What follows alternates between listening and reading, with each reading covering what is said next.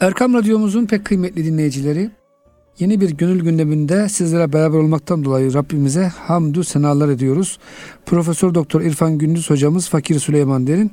Ee, geçen hafta hocam e, giriş yapmıştık tevbeye. Bu evet. usul aşereden. İkinci e, usul aşerenin maddesi züht hocam. Demek ki tevbeden sonra biraz dünyayı terk etmek.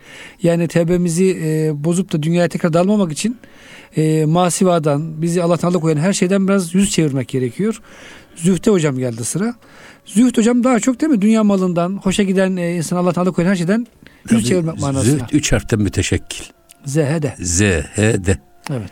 Zineti dünyadan, dünyanın aldatıcı süsünden, albenisinden kurtulmak. Zinetinden.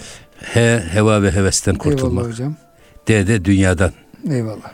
Yüz çevirmek manasına ama burada tabi aslında kıymet vermemek, değer, değer vermemek, vermemek anlamında züht. Fakat züht dünyaya değer vermemek derken dünyayı terk etmek anlamında değil. Eyvallah. Dünyayı kullanmak anlamındadır.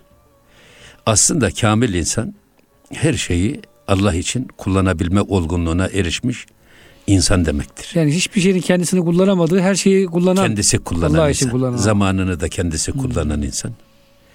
Parasını da kendisi kullanan insan, menfaatini de kendisi kullanan insan, şehvetini de kendisi kullanan insan.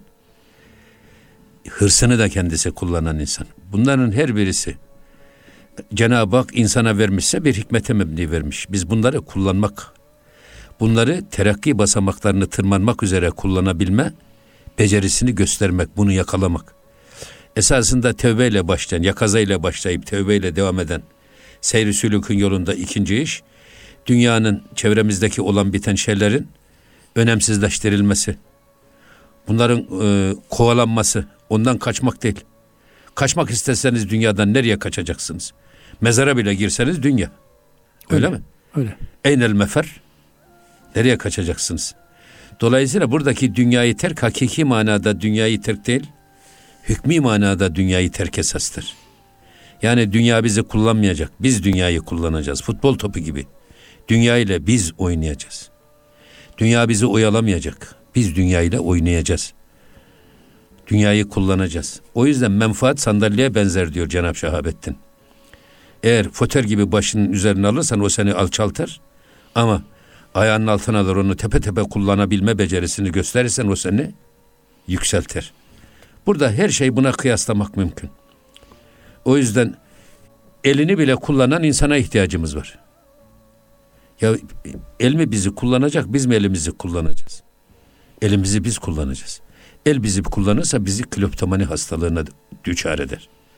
Hırsızlık hastalığı var ya adam onun onun da bir her gördüğünü var. cebine atma gibi. Hocam. Cebine atma gibi kleptomani hastalığı. Gözümüzü biz kullanacağız. Gözümüz bizi kullanmayacak. Rahmetli Hacı Mehmet Efendi Hazretleri bir sohbette dedi ki bir kardeşimiz geldi.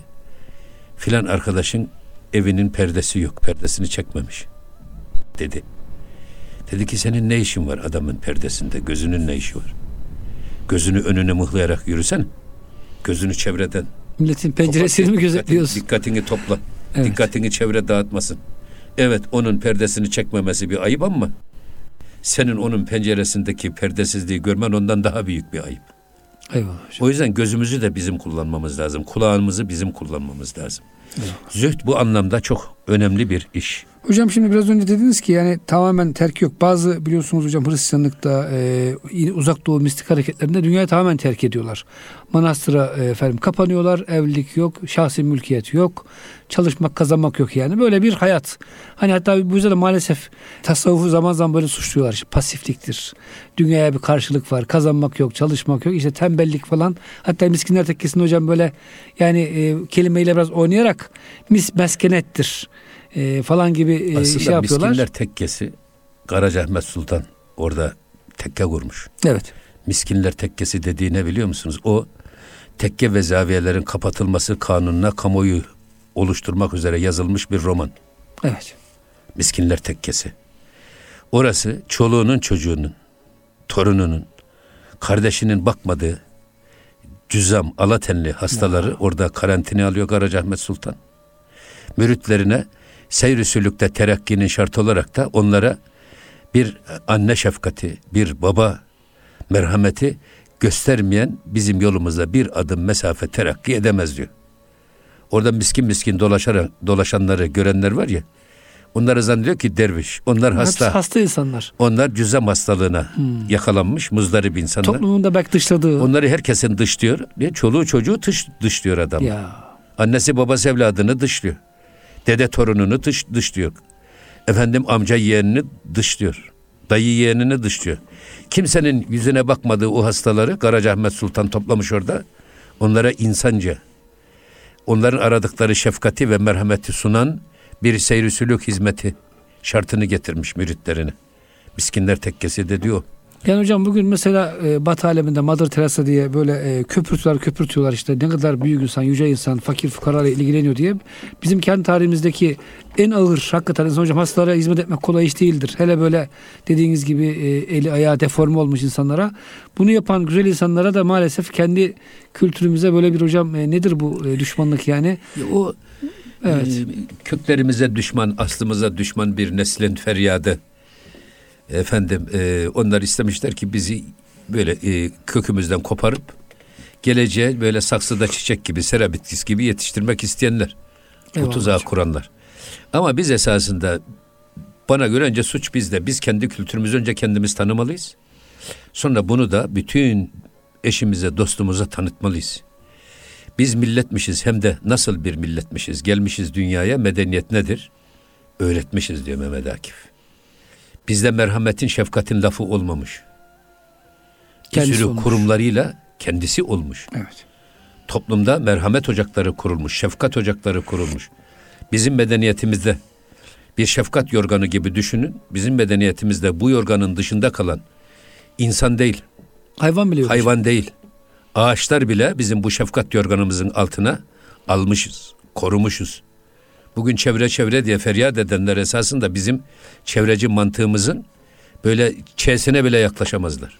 Hayvan severler de her sene ama, yaklaşamaz ama, ama biz bunları hiç göstermediğimiz için, gösteremediğimiz için onlar da bu kültürel kesmeden dolayı geçmişi bilmedikleri için geçmişe düşmanlığı, geçmişe sövmeyi marifet zannediyorlar. Maalesef. Bana göre suç gene birinci derecede bizde. Biz Ana- anlatamadığımız için değil mi hocam? Evet. Derdimizi evet, anlatamıyoruz. önce biz anlamam, önce bizim anlamamız lazım. Bakın biz Tabii. herkese anlatmak diyoruz ama önce kendimize anlatalım. Sonra da çevremize, herkese anlatalım. Daha biz anlamamışız ki başkasına nasıl anlatalım. Bu yüzden bu değerlerimizi bizim diriltmemiz lazım. Eyvallah hocam. Burada zühd dediğimiz zaman esasında zühd budur işte. Hocam ben ruhbanla alakalı bir çalışma yapmıştım da orada tamamen e, dünyaya sırtınız dönüyorsunuz, aile hayatına son veriyorsunuz. Eğer e, diyelim ki rahip, rahip olmak istiyorsanız bütün şahsi malınızı bağışlıyorsunuz. Bir daha da mal mülk edinmek de yasak. Böyle hocam aşırı bir e, mutlak zühd dediğimiz tamamen yani hiçbir şekilde e, şey halbuki hocam İslamiyet'te böyle bir zühd ve sufiler arasında böyle bir zühd yok hocam. Yok hayır. Bu esasında bakın esasın sohbetin başında bir şey söyledik. Cenab-ı Hak şehveti de, hırsı da, Evet. hatta kini de bize Cenab-ı Hak vermiş. Evet, men lehu kin e, leyse lehu din, Din. diye bir şey var. Kindar olan dindar olamaz. Ama kin de lazım adama. Fakat bu kini biz nerede kullanacağız? Mukaddesat düşmanlarına karşı elbet kindar olmamız lazım. Yani hani rızayı tarif ederken Gümüşhanevi Hazretleri ne güzel buyurmuş. Allah'ın razı olduğuna razı olmak, olmadığına da gücümüz yetiyorsa o kadar razı olmamak. Onun gibi kini nerede kullanacağımız önemli. Kini mukaddesatımız çiğnendiğinde ayağa kalkan bir kin olması lazım. Ayağımıza basıldı mı, menfaatimize dokunuldu mu fırlayan bir kin değil. Hocam bugün bir insanın arabasını çizseniz sizi öldürmeye kalkıyor ama dinine imanına Tabii. satarsanız dönüp bakmıyor insanlar. Ha, dolayısıyla burada demin sizin işaret buyurduğunuz nokta önemli. Allah şehveti insana vermiş. Şehvet tenasül için şart. Fakat şehveti biz inancımızla, bilgimizle, imanımızla, aklımızla biz kullanacağız. Biz kontrol edeceğiz. Bizim kontrolümüzdeki bir şehveti Allah tavsiye etmiş nikahlanın diye. Ama şehvet bizi kullanırsa insanı rezil rüsvay yapar. O yüzden Me- Mevlana burada diyor ki şehvet isteği gönlü sağır ve kör yaptı mı eşeği bile Yusuf gibi nurdan meydana gelmiş bir ateş parçası zannedersin. Şehvet adamın gözünü kör etti mi efendim neleri en çirkini en güzel görürsün. Prenses Süreyya gibi görürsün. Evet. Sırf seni baştan çıkaracak. Bedene ait her arzu, her şehvet şaraba ve afyona benzer. Aklı giderir, aklın perdesi olur. İnsan yalnızca şarapla sarhoş olursan mı?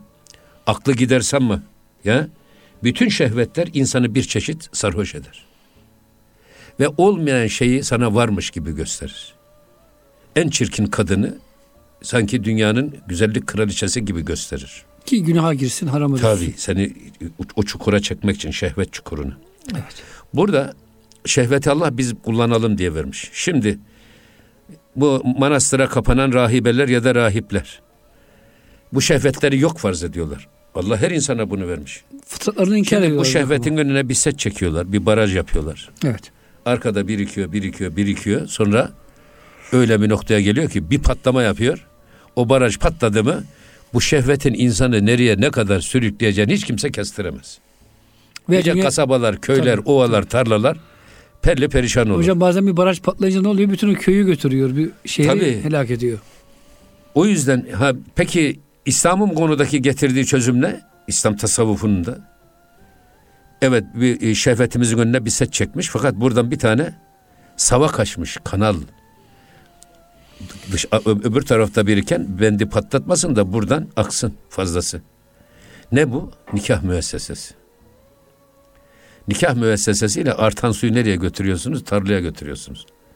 O zaman o e, köyleri yakıp yıkan, ovaları, tarlaları tahrip eden Sel olmuyor. sel olmuyor. Ya tarlalara gidiyor verimli su.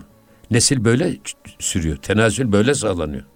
Dünya malı da böyle değil mi Şimdi hocam? dolayısıyla bakıyorsunuz. Dünya malı da böyle. Şimdi bakıyorsunuz o bütün Avrupa'yı filmlerde, yabancı filmlerde hep onu görüyorsunuz. Manastırlarda rahip ve rahibeler arasında çıkan anormal anomaliler, Maalesef. anormal ilişkiler. Maalesef. Siz bunu yok farz ederseniz eğer, ya şehvet yok, öldürelim bunu, yok. İslam'da nefsi öldürmek yok. Nefsi dizginlemek var. Nefsi akılla, akılla, imanın emrinde tutmak var. Zaten insanın Allah nezdindeki başarısı da bu. İçindeki nefsi köreltip, nefsi dizginleyip, ruhunu hakim kılar, iktidar yaparsa, o insan Cebrail'den daha yüce bir varlık olur. Yok, içindeki ruhu hapseder de nefs tamamen iktidar olursa, ruh bir köşeye sinmiş böyle kaçacak delik arayacak konumda kalırsa, o insan da aklıyla bu hayvani duygularını, nefsani arzularını icra ederse o adam da canavardan daha adi ve tehlikeli bir varlığa dönüşür. O yüzden burada yani Cenab-ı Hak şehveti de biz kullanalım diye vermiş. Hırsı da vermiş. Hırs bizi kullanırsa, aklımızı kullanırsa, bizi hırs yönetir hale gelirse onun adı zaten ihtirastır. Allah haram kılmış ihtiras. Eyvallah. Hırsı bizim kullanmamız lazım. Parayı bizim kullanmamız lazım. Para bizi kullanmamalı. Dünyayı biz kullanmamız lazım. Dünya bizi kullanmamalı. O yüzden Mevlana diyor ki dünya ne kadın, ne iş, ne alışveriştir ya. Dünya seni Allah'tan gafil kılan her iştir. Bizi Allah'tan uzaklaştıran, Allah'tan gaflete düşüren ne ilgi ve alaka varsa dünya odur. İşte onu terk etmek lazım.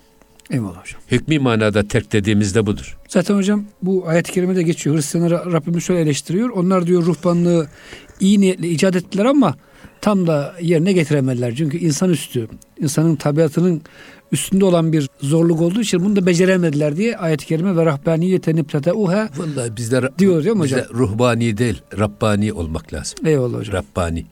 Demek hocam o zaman tasavvufun hocam böyle suçlanmasının bir altyapısı yok yani. Yani meskenet, miskinlik, dünyadan kaçış değil. Esasında hocam e, bunu belki Nakşiler çok Tam güzel açıklıyorlar. aktiflik, aktiflik. Evet, el karda, gönül yarda. Yani Tabii. kalp dünya sevgisinden soyutlanmış ama dünyayı da tam güzel kullanıyor. Hocam tabiri caizse tepe tepe Tabii. malı, mülkü Allah yolunda hiç böyle acımadan Evet. Hocam bugün en büyük sıkıntı ne? Nefsimiz için her şeyi harcıyoruz gayet güzel şekilde ama Allah için olunca arabamızı, evimizi, paramızı, pulumuzu böyle 40 kere düşünerek belki isteksizce harcıyoruz. Cömertlik, mert insanların işi, can vermek aşıkların işi diyor Mevlana. Şimdi malına kıymak, malı kullanmak demek cömert olmak demektir. Mala kıyacaksın. Ama cimrilik mala esir olmak demektir. Paraya esir olmak demektir. Veremiyorsun. Allah'ın sana verdiğini veremiyorsun. O yüzden Cenab-ı Hak diyor ki bakın eğer diyor e, buğday ambarda durursa diyor onu fareler yer bitirir. Ama verirsen boşaltırsan ambarı tarladan Allah yenisini çıkarak yenisiyle ambarı Eyvallah. doldurur. Şimdi e, dolu testi su almaz. Testinin altından açarsın, fukaraya verirsin. Boşaldıkça yukarıdan da Allah doldurur. Dolayısıyla bir hadis-i şerif var. Bir adamın yüz tane huyundan, ahlakından 99'u güzel, ahlakı hasene. Fakat bir tane adamın cimriliği var. Cenab-ı Hak o cimriliğiyle o adamın 99 iyiliğini saklar adam çevresine kirpi gibi gözükür. Sevilmez, Hiç kimse sevmez. Herkes ondan rahatsız olur. Saygın bir insan olamaz. Eyvallah. Fakat bir adamın 100 ahlakından 99'u kötülük ama bir tane cömertliği, vardır. cömertliği varsa Allah cömertliğiyle onun bütün 99 kötülüğünü saklar. O adam da toplumda sevilen ve sayılan bir insan olur. Zaten hocam hadis-i şerifte öyle geçiyor. Yani cimrilik diyor cehennemden bir daldır ona yapışan cehenneme gider. Evet. Ne kadar iyi baş kasetler olursa olsun. Cömertlik de cennetten bir daldır ona yapışan cennete gider diyor hocam Peygamber Efendimiz. Peki hocam bugün e, maalesef e, şunu da üzülerek görüyoruz hocam. Müthiş bir dünya perestlik, tüketim toplumu haline geldik. Yani böyle hep e, tüketmek, hep kazanmak, kazan kazan, harca harca, kazan kazan. Böyle hocam bir e, kör e, çıkmazın içine girdi insanlarımız. Yani bu insanı meşgul eden, haram, helal yani tüccar daha çok kazanmak için icabında aldatıyor. icabında hocam e, haram vesileler zekatını veren tüccarlar bile hocam değil mi? pek çok dünya sevgisinden dolayı İslam'ın hoş görmediği çıplak kadınlar falan filan her tür reklam şeyinde bunu kullanıyoruz. O yüzden hocam züht bugün çok lazım diye düşünüyorum ben. Yani göre özetle günümüzde yani dünyadan kalben dediğiniz gibi hükmen burada yüz çevirmek. Bir defa biz önce geçmişte, gelecekte mal ve melal sevgisi de hepsi esasında e, Allah'a karşı bir perdedir. Bizi Allah'tan uzaklaştırır. Bunların hepsini ateşe vurup yapmak lazım. Yok etmek lazım. Ne geçmiş, ne geçmiş e, hayıflanması, ne gelecek hayale tuli emel. Biz bugüne bakıp hayatımızı ona göre yaşamamız lazım. Bir de şey var. Eğer bir insanın gönlünde gerçekten Allah sevgisi, Allah aşkı doğduğu andan itibaren artık dünya onun gözünde çok kıymetsiz hale gelir. Hani Mevlana diyor ya. Evet. Gönlünde e, aşk ateşi tutuşan bir insan altını da elması da pırasa gibi görür. Dünya hiç kıymeti harbiyesi kalmaz. Bir başkası için erişilmesi en büyük hedef olan dünyalık hedefler böyle bir insan için çok basit hedefler olarak değerlendirilir. O yüzden hani adam derviş oturmuş bakmış. İşte şu padişaha bir de kölelerine bak. Ey Rabbim bir de sen kendi kuluna bak diyor ya. ya. Orada ne diyor Mevlana? Senin Rabbin, senin efendin diyor sana ayak vermiş. O adam onlara bir şapka giydirmiş. Yani. Şapkaya Allah sana rüzgar kafa hocam vermiş. alır götürür. Allah sana kafa vermiş. O yüzden Eyvallah. tacü destar ile tefahür eden başını açamaz, kelli gözükür diyor. Böyle dünya malıyla kendisine övünen bir adam hani tacı destarı sarı kavuğuyla efendim e, övünen bir adam başını açamaz. Çünkü açarsa kelli gözükür diyor. Eyvallah. O yüzden esas dünyanın bu e, aldatıcı cazibelerine kapılmamak. Hani kullu men aleyha fan. Her şey o kadar fani ki. Ben şimdi 65 senelik ömrümün geçen 65 senesine ya şunu bir anlat, bir senaryo yaz deseler yarım saati aklıma gelmiyor. 10 dakikada bitiriyorsunuz Halbuki bu 65 senenin içerisinde nice üzüntüler, nice kederler, nice sevinçler. Evet. Efendim nice duygularımız, nice kavuştuğumuz hedeflerimiz, nice şeyler var. Ama inanın 65 senelik ömürden bir 65 dakika aklınıza gelmiyor. Ve bir de bakıyorsunuz dün gibi geçmiş. Hiç öyle 65 sene içinde biz çok uzak gibi görüyoruz. Bakıyoruz biz de diyoruz daha dün gibi gelmiş geçmiş. Nasıl geçti bu kadar çabuk? Nasıl? O yüzden dünya bu kadar fani, bu fani ve aldatıcı, çarpıcı hedefleri bir kenara iterek esas e, Allah bes, baki heves. heves. Hocam bu İmam Gazali'nin alakalı bir çok güzel açıklaması var. Diyor ki İmam Gazali Hazretleri yani zühtü tarif ederken tabi e, insanlar zayıfsa diyor dünyadan kaçmalı. Şöyle yani bir diyor e, gavvas yani denize dalan dalgıç denizin dibine dalar e, mücevherler çıkarır. Ama diyor onu gören çocuk babam yapıyor ben de yapıyorum der derse suya dalar ölür diyor. Veya bir yılancı diyor şerbet diyor şerbetli insan diyor hocam. Zehri çıkarıp ilaç yapıyorlar. Ama normal vatandaş yaparsa yılan, ısırır, sokar. ölür. Şimdi o yüzden diyor bizim bazı sufilerin hocam bu aşırı sözleri var ya dünyadan kaçının işte falan aşırı zühd. Onlar esasında zayıf insanları korumak içindir. Yoksa gerçek Müslüman, güçlü Müslüman dediğiniz gibi hocam dünyaya sahip olur. El karda, gönül yarda onu kullanır Allah yolunda. E tabi eli işte gönü, gönlü oynaşta. Ama hocam diyelim ki böyle bir zafiyetiniz var. O zaman belki hani olabildiğince kaçmak gerekiyor herhalde. Yani diyelim şöhrete karşı zafiyetiniz var. O ortamda bir türlü Allah'ı bulamıyorsunuz. Şöhretten O zaman şöhretten kaçacaksınız. Evet. Ama diyelim ki güçlü insansınız. Şöhret Ama- Allah ama- için ama- kullanabiliyorsunuz. Tabii canım bugün e, sıradan bir adam söylediği zaman hiç e, e, lafı hesaba katılmıyor ama meşhur bir adam o söyledi dendi mi kıyametler kopuyor herkes ve bugün de insanlar kendileri söylemiyorlar. Kendi söyledikleri lafın altına kendileri imzalarını atmıyorlar. Eyvallah. Filanca söyledi diyerek laflarına taraftar toplamaya çalışıyorlar. Yani meşhur isimden arkasına saklanarak mesaj vermeye çalışıyorlar. Ama burada bu anlayış, bu zühd anlayışı tabi tevekkülü de etkiliyor. Mesela Mevlana gelmiş Selahattin Zerkub ile Konya'da sarraf dükkanının önünde semaa girmiş. O çekiş seslerini duyunca. Yani altının içindeyken züht. Aslında burada Mevlana diyor ki bak esas derviş olacaksanız çarşı içinde derviş olun. Hayatın içinde derviş olun. Üretimin içinde derviş olun. Hazır hanık pişmişe konuk dervişlik olmaz. Dağ başında derviş olursunuz. Onun hiç kimseye bir faydası yok. Kendi başına dönen böyle bir makara gibi, dişli gibi dönüyor kendi başına. İsterse saatteki hızı ne kadar çok olursa olsun. Halbuki gel çarşıda sen de o dişlerin arasına katıl, o dönüşe katıl. o çarkı döndür. O çarkı döndür. O yüzden Mevlana burada sarraf dükkanının önünde diyor eğer derviş olmak istiyorsa marifet sadece çarşı içinde derviş olmak değil. Tekstil dükkanında da derviş olabilirsiniz. Ayakkabı mağazasında da derviş olabilirsiniz ama marifet altın sar- sarraflıkta derviş olmak. Şimdi tasavvufta her sanata bir pir verirler de sarraflığa pir vermezler. Neden? Sarraflık çok kıymetli satılan mal. Eksik tartsanız efendim alıcınıza zarar. Fazla tartsanız size zarar. Tam bunlara özel sure indirilmiş veylül lil muttaffifin. Eksik Tartanlara ölçüp tartanların vay yazık haline olsun. diye. Ya. Bundan dolayı çok hassasiyet istediği için kul hakkına girme ihtimali çok yüksek diye ona pir vermemişler. Bir de e, altının müşterisi çoğu bayanlar bir de varlıklı bayanlar.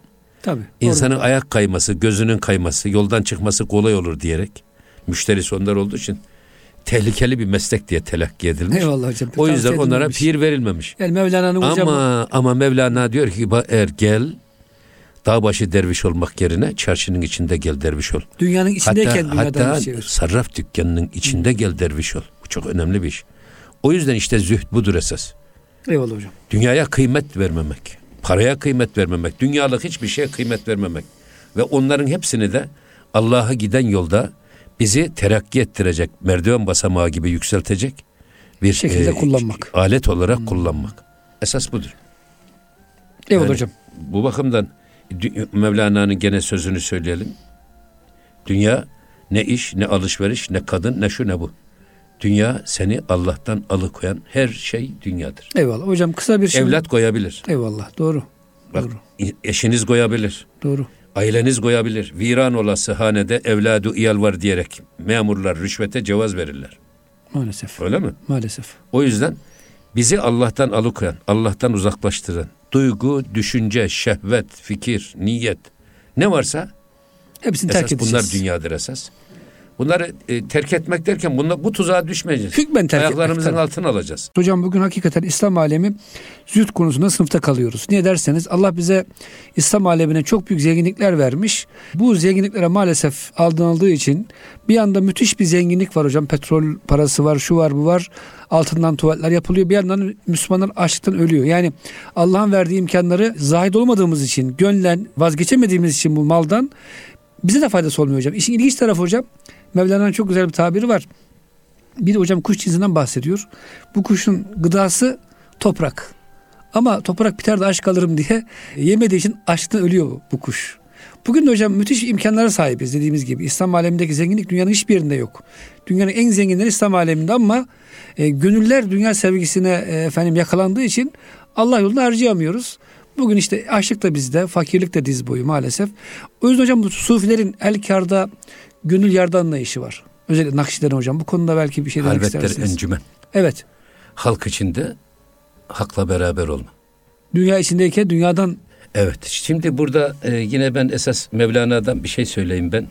Didar ile berhudar olanın gözünde dünya murdar olur diyor. ya Allah ile dirilen bir insan. Allah ile beraber olma şuurunu yakalayan insan içerisinde insanın gözünde dünya murdar olur. Değersiz olur. Şimdi burada Mevlana'nın çok güzel bir benzetmesi var. Dünya ile insan gemiyle deniz gibidir. evet hocam. Eğer gemi denizi ayaklarının altına alırsa yüzer istediği yere gider.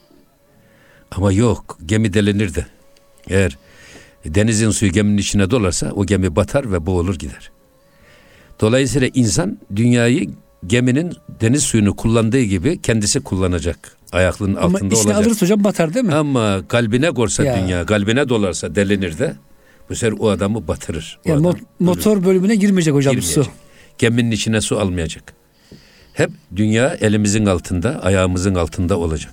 Eyvallah. İrademizin altında, ilmimizin, imanımızın, aklımızın, bilgimizin tahtında olacak. Eyvallah. Mesela Mevlana yine bir sözde diyor ki su ile ateş kıyaslandığında diyor ki su ateşten üstündür. Ateşi söndürür. Ama e, ateşi söndürür ama ateş te- tevazu gösterip de diyor tencerenin altında konduğu zaman o suyu fokur fokur kaynatır. Kaynatır. Şimdi burada dünyayı bu şekilde algılamak lazım. Bir ikincisi de şimdi bu çalışmamak, dünyadan kaçmak, dünyaya hiç değer vermemek manasına değil, dünyayı kullanmak anlamında söylüyoruz. İnsanı çoluğu çocuğu da Allah'tan gaflete düşürebilir, haramlara sürükleyebilir. Efendim e, en sevdikleri insanı haramlara sürükleyebilir. Hatta hocam ayet-i kerimede dikkat edin ailenizden size düşmanlar vardır diyor hocam. Bunu sufiler şöyle tefsir ediyorlar. Emvalukum ve evladukum Fitne. Bir defa. Bir de adu diyor hocam. Düşmandır. Şöyle diyorlar hocam. Yani sizi hakikaten Allah'tan Allah koyuyorsa yani ve kasten bunu yapıyorsa çocuğunuz, eşiniz, malınız o sizin düşmanınızdır diyor ayet-i E, kerime. tabii doğru, doğru. Evet. O yüzden zühdü dünyayı hakiki anlamda değil de hükmü anlamda terk manasına Eyvallah hocam. değerlendirmek Şimdi lazım. hocam İmam Rabbani'nin bu konuda çok harika açıklamaları var. Ben bunu paylaşmak istiyorum kıymetli dinleyicilerimizle. Hocam bir kere şunu söyleyeyim İmam Rabbani bizim başkasına bakarken yani zühd hani ya bu adamın çok malı var diye demeyin diyor. Kazancı helal ise yani hiçbir hocam e, haram karıştırmamış kazancını zekatını da veriyorsa bizim diyor o insana dil uzatma hakkımız yok. Yani ikincisi de hocam çok daha güzel başka bir şey gördüm. Elimizden geldikçe diyor mübahları azaltmaya çalışalım. Yani bir insan hocam güzel kıyafet giyebilir. Mübahtır yani. Çok harika bir arabaya da binebilir. Helalından ve zekatını verdiyse o da diyor hocam helaldir ama siz diyor mübahları ne kadar azaltırsanız o kadar iyi Müslüman olursunuz. Bir de mübahları yaparken içiniz biraz sızlaması lazım. Ya yine bir mübah kullandık. Hani böyle çok keyifli olarak değil de. Çünkü hocam bugün maalesef mübahları çok sınırı şey yaptık yani bayağı serbest tuttuk. Şu anda mesela Müslümanlara yapılan bir eleştiri de işte efendim büyük ciplerle geziyorlar falan filan. Eski fakir e, o zahit Müslüman kalmadı piyasada. Böyle tüketim e, şeyinde önde gezen bir hatta hocam bu e, rayna mayna türü Müslümanların da e, eğlence yerler falan açılmış diyorlar. Bilmiyorum hocam takip ediyorsanız. Bu konuda hocam biraz sınıfta kalıyoruz gibi geliyor bana sanki. Şimdi burada esas mesele parayı kullanmak da bir ilim. Bak dünyayı kullanmak bir ilim. Evet. Yani öyle herkes parayı ve, ve şöhreti kullanamıyor, taşıyamıyor. Ya. Hatta Peygamber Efendimiz layık olmayan adama ilim öğretmek. Layık olmayan adama koltuk vermek. Layık olmayan adama para vermek aslında domuz boynuna inci asmak gibidir diyor buyuruyor Efendimiz. Çünkü taşıyamıyor adam. Mesela piyangodan, totodan bir adama trilyonlar para çıkıyor. Adam üç ay sürüyor bu. Adam taşıyamıyor onu. Hocam çoğu intihar etmiş biliyor musunuz? Ve Yapılan adamlar- araştırmalar. Evet. Neden? Adam Altyapı ayağın, hazır değil. ayağına yorganına göre uzatmaya alışmış. Belli bir hayat standardı var. Birdenbire böyle bir şey gelince adam şaşırıyor. Ne oldum delis oluyor. Ne yapacağını şaşırıyor. Bol bol harcıyor. Ondan sonra bakıyorsunuz üç ay sonra adam e, iflas etmiş. Hatta hayatı kaymış adamın. Hocam çoğu intihar etmiş. Yani O yüzden, o yüzden çoğu. şimdi Amerika'da filan böyle lotodan, totodan, piyangodan para çıkanlara parayı taksitle veriyorlar. Yani vermiyorum. veriyorlar. Niye taksitte veriyorlar? Adamı alıştıra alıştıra alışsın. Para yönetmeye alışsın. Dünya bu çok önemli bir iş. Bugün öyle çok adam var. paraşütle gelerek bir koltuğa oturuyor. Ondan sonra kendinin oldum denisi zannediyor. Topluma başlıyor zulmetmeye. Esasında önce kendisine zulmediyor. Zannediyor ki bu dünyanın merkezi benim. Ben olmasam bu dünya yıkılır. Ben kendimi öyle zannederdim. İlahiyat fakültesinden ben gidersem dedim bu ilahiyat fakültesi çöker. Halbuki ben gittikten sonra ilahiyat fakültesi kat kat daha da büyüdü. Estağfurullah hocam. Yokluğunuzu hissediyoruz. Hayır bu iş var ya yani Eyvallah. esasında en büyük aldatıcı şey budur. Dolayısıyla burada böyle demin söyledik tacü destar ile tefahür eden başını açamaz. Keli gözükür. İşte bu dünyanın e, geçici şeylerine yani eşe altından elbise giydirseniz ne olacak? Eyvallah. Yani e, ne olur? İki adım ötede gitti mi anırdı mı bakıyorsunuz ki ha öyle, öyle altından elbise giymek bilmem efendim böyle çok lüks arabalara binmek filan da marifet değil. Şimdi e, velilerden birisinin çok güzel bir sözü var. Cenab-ı Hak diyor insana vücutlarını, organlarını belli bir nispet dairesinde vermiş. Dünyayı ne kadar görmemiz gerekiyorsa o kadar göz vermiş. Fazla da görmeyeceksiniz, az da görmeyeceksiniz. Ya ben mikroskop camı gibi görmek istiyorum derseniz, elinize baktı mı bunun üstünde oynayan mikropları görürseniz bu eli koparıp atmanız gerekir. Yemek de parmaklarla yiyemezsiniz. lokma da tutup yiyemezsiniz. Efendim e, dolayısıyla fazla da görmeyeceksiniz ama az da görmeyeceksiniz. Bu sefer önünüzdeki çukuru görmezseniz o zaman da ayağınız düşer, ayağınız kırılır, sakat kalırsınız. Yok. Gözün kadar göreceksin. Ne kadar dünyayı da duymak gerekiyorsa o kadar kulak vermiş. Fazla da duymayacaksın, az da. Yani casus kulağıyla ben dünyayı duymak istiyorum deyip de dört duvar ötede bize ana avrat söven adamın o sövgüsünü duyarak nasıl yaşarız? Ya onu gidip susturmamız lazım, Evet. yok etmemiz lazım. Ya da biz burada akrep gibi kendi kendimize sinirlenip kendi kendimizi öldürmemiz lazım. Yok. Hocam sizin zamanınızda hocalarımızdan bir tanesi e, ders anlatırken dışarıdan bir affedersiniz bizim ilahiyat fakültesi zaman biraz daha dağ başıydı hocam. Bir merkebin e, anırma sesi geliyor. Hocam diyorlar siz mi dinleyelim?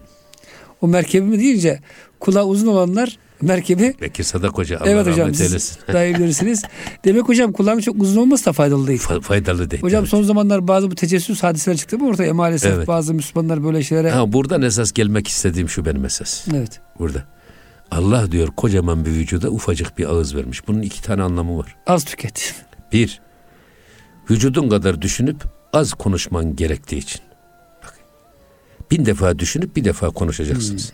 Çünkü söz ağızdan çıktı mı mermi gibi bir daha geri gelmiyor. Ya Dolayısıyla kırıcı, yanlış algılamalara, anlayışlara sebep olan bir laf söylediğiniz zaman bir sürü tenkitle karşılaşıyorsun ama bunun sebebi sizsiniz. O yüzden bin defa düşünüp bir defa konuşmak lazım. Birincisi bu için ama bugünün insanı ağzı kadar düşünmüyor ama vücudunun küpü kadar da konuşmaya çalışıyor. Ben bilirim edasıyla. İkincisi de diyor Allah kocaman bir vücuda ufacık bir ağız vermesinin sebebi esasında insan vücudu kadar üretecek, ağzı kadar tüketecek diye. Çünkü mevlitan değilseniz, şarkıcı değilseniz insan ağzıyla da üretiyor tabii. tabii. Ama insan vücudunda normalde bir tane tüketici organ var o da ağız. Ha vücudu kadar üretip ağzı kadar tüketmemiz gerektiği için. Mevlana Mesnevi'de diyor ki insan ister kral ister hamal olsun. Allah bedenlerini aynı gıda ihtiyacına göre dizayn etmiş. Herkesin günlük kalori ihtiyacı 2500 kalori. Efendim patron dese ki yok kardeşim ben gün, günde 10 bin kaloriyle besleneceğim param bol. Ol- 30 yaşında şeker hastalığına müptela oluyorsun. Hadi obezite. Ondan sonra çavdar ekmeğiyle patates haşlamasına talim ediyorsun. Belki hamalın günlük kalori ihtiyacı daha fazla. Yediğini eritiyor çünkü çalışıyor. Ha Allah insanları tüketimde eşit yaratmış, üretimde eşit değil. Hamal da, kral da günlük 2500 kalori tüketiyor. Peki herkes vücudu kadar üretip ağzı kadar tüketirse ne olur? Herkes geliri giderinden bir fazla adam olur. Herkes zengin bir adam olur. Şimdi biz çocukları düşünüyoruz. Çocuklar bitti, torunları düşünüyoruz. Onlara daire alalım. Torunlar hocam. bitti, torunların çocuklarını düşünüyoruz. Ya Cenab-ı Hak herkese bir ağız kocaman bir vücut vermiş. Herkes vücudu kadar üretip ağzı kadar tüketse herkes geliri giderinden fazla bir adam olur. Bak şimdiki önümüzdeki aralığın ilk haftası vakıflar haftası. Vakıflar nereden çıkmış diye ben düşündüm de esas bu fıtrat, fıtri yaratılıştan çıkmış. Herkes çok üretiyor ama az tüketiyor. Bizim eskiden Kayseri'de, Anadolu'da filan zenginle fakirin yaşantısında hiçbir fark yok. Evet hocam hiç fark olmazdı. Anlayamazdınız bir adam zengin mi fakir mi? Adam e, e, pazardan aldığını kapalı mendilde götürürdü. Kapalı paketler içinde götürür. Kimse görmez. Görürse göz hakkı doğar diye. Millet böyle şey yapar. O yüzden hiçbir fark yoktu. Dolayısıyla aynı standarttı herkes. Fakat şimdi bir imaj dediler, bir karizma dediler. Birazcık parayı bulan hocam Allah, hayatını tamamen değiştiriyor. Saatin imaj, yüksüğün imaj, kalemin imaj, elbisen imaj, ayakkabın imaj, saçın imaj, her şey imaja dönüştü. Ve maalesef bugün bir adam tükettiği kadar kıymet kazanıyor toplumda. Maalesef. Halbuki esas üreten insan ürettiği kadar insana rağbet göstermemiz lazım. Bir kadar bir insan ne kadar üretkense o insan hem Allah nezdinde zaten Allah nezdinde en makbul adam da El kulları nezdinde de kulları nezdinde de üreten adamın makbul olması lazım. Hocam El Kasibi Habibullah diye bütün dükkanlarda vardır. Kazanan Allah'ın yani üreten yani evet. Allah'ın e, sevgilisidir. Sevgilisi. Çünkü kazanan adam başkasına hocam e, şey evet. dağıtır. Evet. Şimdi hocam bugün mesela ben hatırlıyorum daha bir 20-30 sene öncesine kadar diyelim ki bir kasabanın eşrafından bir insanın evine gidersiniz. İnanın evi biraz geniştir o kadar. Ev eşyası bile çok fark etmez. Sedirler olur falan filan. Ama hocam bugün maalesef birazcık imkana kavuşan müthiş bir e, lüks tüketime hocam yöneliyor. Bir de hocam e, imkanım yok diyenler de maalesef öyle etkisinde kalıyor ki televizyonların şunların bunların. Herkes cep telefonunun son modeli peşinde, arabanın daha bir üst modeli peşinde kanaat kalmadı hocam. O yüzden bugün sanki züht eğitimin hocam biraz daha böyle halkımıza da uyarlayarak versek. Yani tasavvuf için züht çok önemli. Biz Allah'tan dolayı her şeyden yüz çevirmek ama normal vatandaşın da hocam bugün e, bence zühte çok ihtiyacı var. Herkesin, herkesin. Kanaat tükenmez bir hazinedir. Evet. Bugün tüketim imkanları o kadar çok yoğun ki peşinden koşsanız yetişemezsiniz. Mümkün değil. O yüzden esas bir insan bugünün şartlarında tüketimin çılgın bir şekilde üstümüze geldiği reklam hatağıyla efendim basın yoluyla çevre baskısıyla o kadar çok yoğun şey var ki bunlara karşı direnebilecek insan çok az. Büyük güçlü insan. Tabii. Bir de zaten herkes iyi tüketen adama itibar gösteriyor. Bir adam böyle e, bir tane lüks bir araba, önünde bir koruma, arkasında bir koruma. Birisi gelip kapısına açıyor. Kıymetli falan. bir ceket veya Hemen pantolon. oradaki görenler diyorlar ki o bu çok büyük bir adam. Ya ne büyük bir Belki adam. içi boş. Esasında küçük adam. Küçük adam. Eyvallah. Bunun şeysi bu. Ama esas yani altın, çöplükte de bulsan altın, efendim yerin diminden de çıksa altın, nereden çıkarsa çıksın. Esasında helalinden kazanıp helalinden tüketen bir adam, helalle beslenen bir adam, dünyanın en makbul, en muteber adamı. Mevlana diyor ki bak, lokmalar da tohum gibidir. Onların meyveleri de düşüncelerdir diyor. Ve davranışlardır. Dolayısıyla eğer bir lokma diyor sende, efendim ibadete, taata, güzelliklere seni teşvik ediyor, meylettiriyorsa o lokmalar helal lokmadır. O lokmaların hayatında çoğalt, onların peşinden git. Ama yediğin lokma eğer sende ibadet ve taatta tembellik, iyilik ve güzelliğe tembellik yaptırıp da seni kötülüğe teşvik ediyorsa o lokmalar haram lokmadır onlardan uzaklaş. Bak biz lokma deyip geçmeyin. Gerçekten lokmalar da aynen fikirler gibi, düşünceler gibi. Onun da meyvesi var. Lokmanın meyvesini niyet gibi, davranışlar. Dolayısıyla biz yediğimize, içtiğimize de dikkat etmemiz lazım. Bugün bir araba süper benzine göre dizayn edilmiş, kurşunsuz benzine göre dizayn edilmiş bir araba. Ya buna biz şu e, baklavanın şeker suyu var çok tatlı ondan versek ne olur? Daha iyi gider mi deseniz gitmiyor O araba yatak yakar ve çalışmaz. Allah da insan bedenini helal rızga göre dizayn etmiş. Haramla beslediğiniz zaman yatak yakar insan bedeni. O yüzden haydan gelen huya gider. Haramdan gelen insanı harama sürükler. Helalden gelen de helale sürükler. Bu bakımdan zühd dediğimiz hadise dünyanın e, başkalar için çok cazip gözükse de bizim için pek fazla bir anlamı olmayan. Ya da şöyle söyleyelim hani bir baba oğluna demiş ki oğlum sen adam olamazsın. O da vali olmuş. Vali olunca babasını çağıttırmış. Gelmiş babası.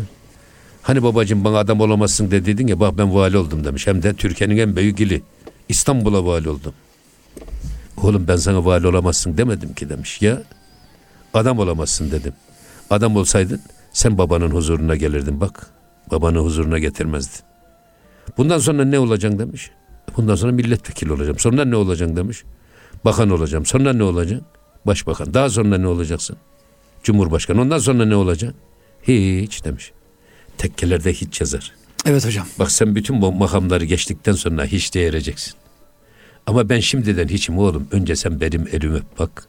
Ben daha yüce bir konumdayım. İşte zühd budur. Eyvallah hocam. Zühd budur.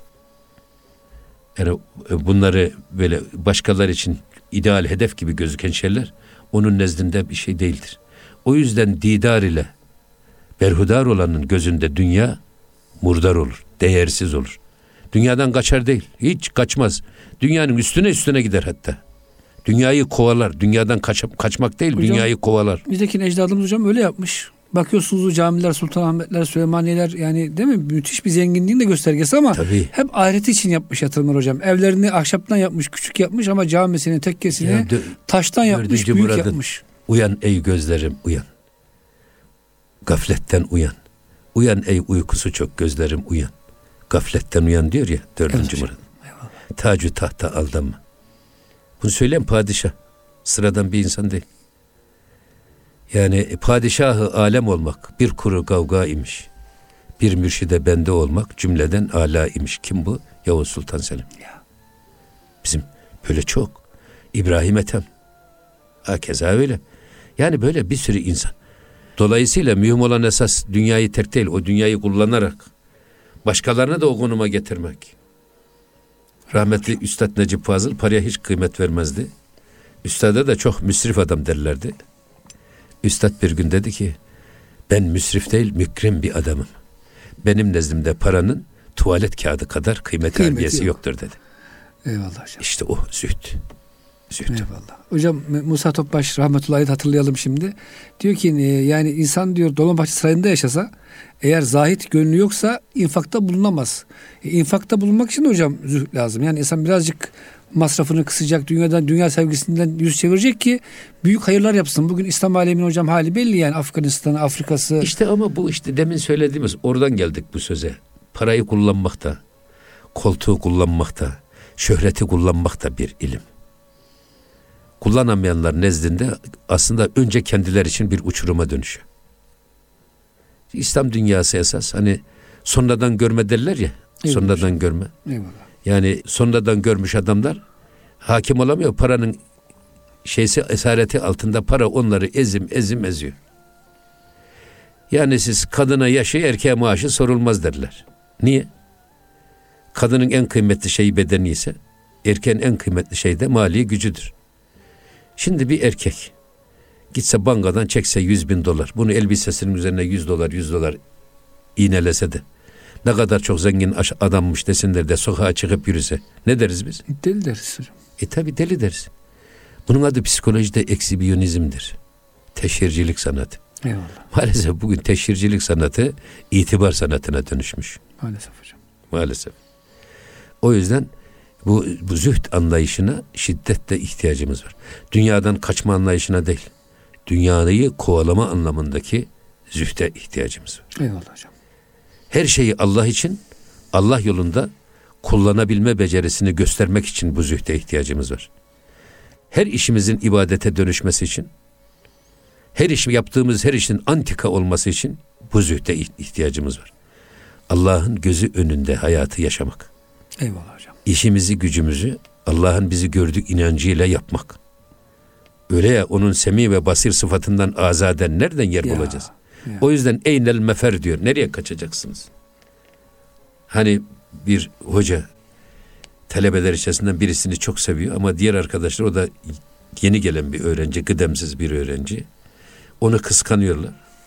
Bunun üzerine hocası herkese birer tane tavuk veriyor. Şu tavuğu götürün. Hiç kimsenin görmediği yerde kesin getirin. Herkes bir e, kıyıda, bucakta, köşede kesip getiriyor. Ama hocanın o öğrencisi gene elinde kendisine verilen tavukla dönüyor. Boynu bükük bir şekilde. Öbürleri herkes görevini yapmış insanın gururunu taşıyarak geliyor. Bak biz kestik üstadım işte tavuk burada. Sizin en sevdiğiniz adam ne kadar beceriksiz, ne kadar Bir aciz. tavuğu bile kesemedi O diyor. zaman o da o evladım sen niye kesmedin? Hocam siz dediniz ki kimsenin görmediği yerde kesin dediniz ama ben Allah'ın görmediği bir yer bulamadım. Bulamadığım için de bu emrinizi yerine getiremedim deyince öbür arkadaşları da derin bir nedamete bir pişmanlığa düşer oluyorlar. O yüzden mühim olan işte bunu yaşayabilmek için bu zühd anlayışına ihtiyaç var. Eyvallah hocam. Attığımız her adımın, söylediğimiz her sözün, her nazarımızın, duyduğumuz her şeyin, kokladığımız her şeyin ibadet olabilmesi için Zühde ihtiyaç var değil mi hocam? ihtiyacımız var. İhsanı hayata geçirebilmek için zühde ihtiyacımız var. Eyvallah hocam. O zaman hocam gönül gündemini güzel bir zühd tavsiyesiyle bugün e, bitirmiş olalım. Bak bize ayrılan vaktin sonuna geldik. Hocam son bir kelamınız varsa alalım. Yoksa zahid olmaya, elimizden geldikçe hocam kanaatkar olmaya, azla yetinmeye ama dediğiniz gibi çok üretmeye çalışalım. Bu Çok üretip az az tüketelim. tüketmek. Ve ümmete Artan faydamız olsun. gelirimizi de Ümmetle paylaşalım. sadakayı cariye olmak üzere toplumun ihtiyaçlarında kullanmak. Bizim vakıflarımıza bir bakın. Ya İnsanların tüm ihtiyaçları karşılanmış. Hayvanlara gelmiş. Bir İtalyan seyyah, şey hatır, bir Hristo ile Yorgi, baba ile oğul, böyle kışın, kara kış ayı, e, kasabaya inmek istiyorlar köyden. Kasabaya doğru gelirken tam derede müthiş bir kar tipi fırtına göz gözü görmüyor. Bu arada da kurt ulumaları, kurtlar bunlara doğru yaklaşıyor. Bunlar da ötleri kopuyor. Kurtlar, kurtlar bunların üstüne hücum edecek ve bunları yiyecek. Tam o sırada bir ihtiyar sırtında bir çuval kemikli et getirmiş. Kurtlara. Kuzucuklarım diye bağırıyor. O sesi duyunca meğer kurtlar her gün o adamı beklerlermiş. eyvallah. Hri- Hristo ile Yorgi'den vazgeçiyorlar. O da o karın üstüne o kemiği döküyor. Kurtlar oraya gidiyorlar ve doğruca o ihtiyarın nezdinde geliyorlar tekkeye. Tekkede ihtiyar diyor hoş geldin Hristo, hoş geldin Yorgi. Yok diyor bundan sonra Hristo da yok, Yorgi de yok. Efendim benim adım Hasan, oğlumun adı Yusuf bize öyle hitap edin diyor. Eyvallah hocam. Siz olmasaydınız bu kurtlara yem olmuştuk. Şimdi Ya kara kışta yazın aç kalan kurtların köylere, şehirlere, merkezlere inerek topluma zarar vermesini önlemek için vakıf kurulmuş. ya. Nerede hocam bu medeniyet? Nerede kaldı bugün de maalesef? Tabii o yüzden artan geliri nereye kanalize edelim? Bu problem olmuş. Şimdi ekonomiyi tarif ederken insanın artan gelirini en verimli yerde kullanarak bu geliri daha da artırmak ve büyütmektir ekonomi. Bizde de adam geliri çok gideri az. Az üretiyor. Çok üretiyor az tüketiyor bir adam. Sürekli gelir artıyor. O zaman bu geliri ne yapacağım? Benim çocuğum da aynı şekilde Allah yaratmış. Onun da geliri O da çalışacak. Fazla. Torun da öyle. O zaman amel defterimi kıyamete dek açık bırakacak. Sadakayı cariye bir şeye yatırayım. O zaman amel defterim açık kalır. O yüzden toplumsal bütün ihtiyaçlar giderilmiş. Şimdi herkes siyasi parti kurmak peşinde. Partiyi kurarken adam toplumda bir taban arıyor. Nasıl bir parti kuralım? Hangi yelpazede kurulsun bu parti? Eskiden insanlar da vakıf yelpazesinde yer ararmış. Nerede bir Ben de bir eksiklik vakıf var? kuracağım ama sosyal hayatın, sosyal ihtiyaçların neresinde bir boşluk var? O boşluğu da benim kuracağım vakıf doldursun. Eyvallah. Ebedileşme budur. Eyvallah hocam. Mehmet Akif yazmış şeyde.